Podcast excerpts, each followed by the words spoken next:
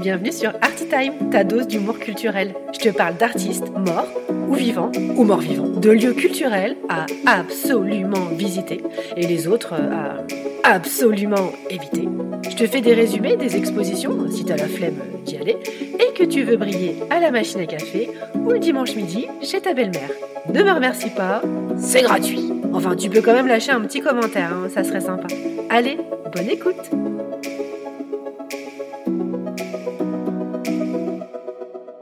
Coucou mes petits curieux, une fois n'est pas coutume, cette fois-ci je vous embarque loin du bitume parisien, dans la région des châteaux de la Loire, et plus particulièrement de celui de Chaumont-sur-Loire.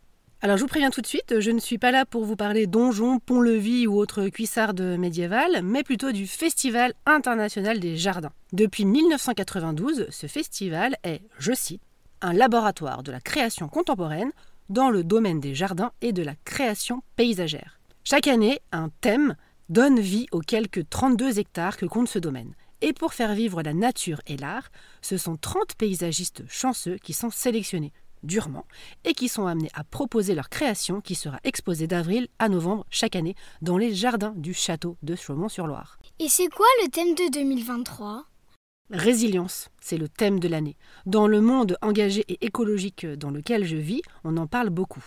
Mais de quoi parle-t-on vraiment lorsqu'on parle de résilience? Alors, petite définition.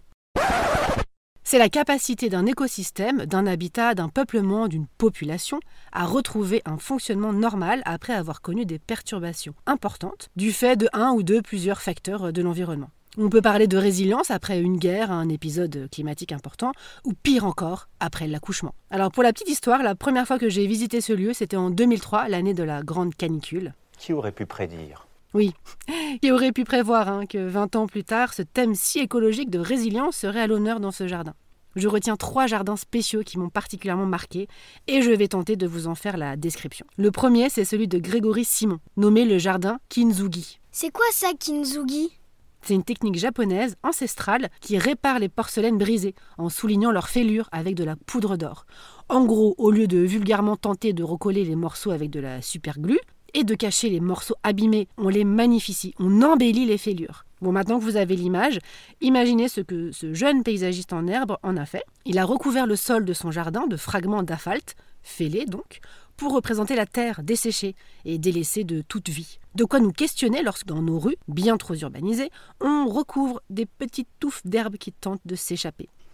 Œuvre numéro 2. La forêt du futur de Bas Smet, un architecte belge. Il a sélectionné 27 espèces issues de pépinières européennes, résistantes aux périodes de sécheresse et à l'augmentation de la température. Il les a plantées selon un rite inca.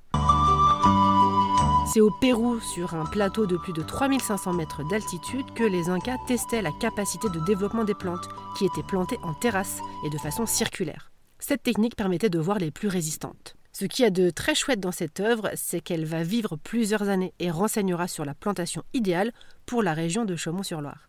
Œuvre numéro 3. Une petite dernière pour la route, la balance de Némésis. Alors Némésis, c'est qui?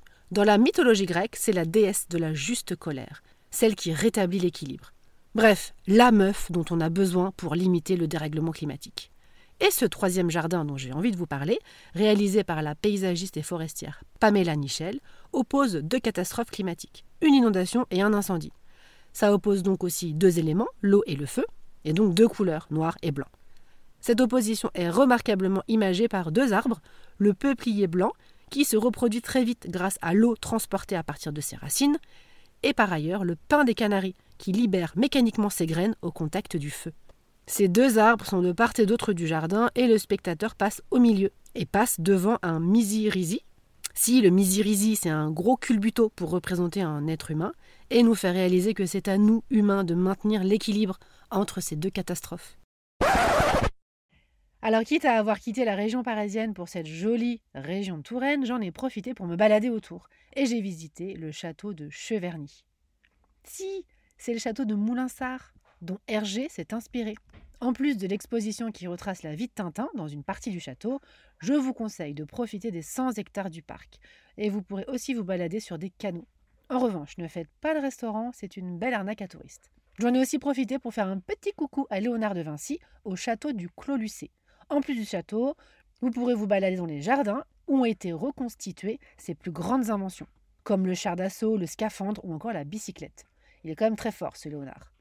Ben voilà, c'est la fin de cet épisode. Euh, j'espère que vous l'avez apprécié. N'hésitez pas à écouter les autres et puis aussi mes interviews avec les humoristes. À bientôt mes petits curieux. Ça t'a plu?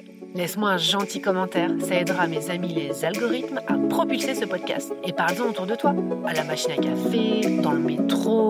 Bah tiens oui, si là t'es dans le métro, en ce moment, parle-en à ton voisin. Tu peux aussi lui parler de la page Instagram d'Artitime. Merci. Allez, bisous bisous.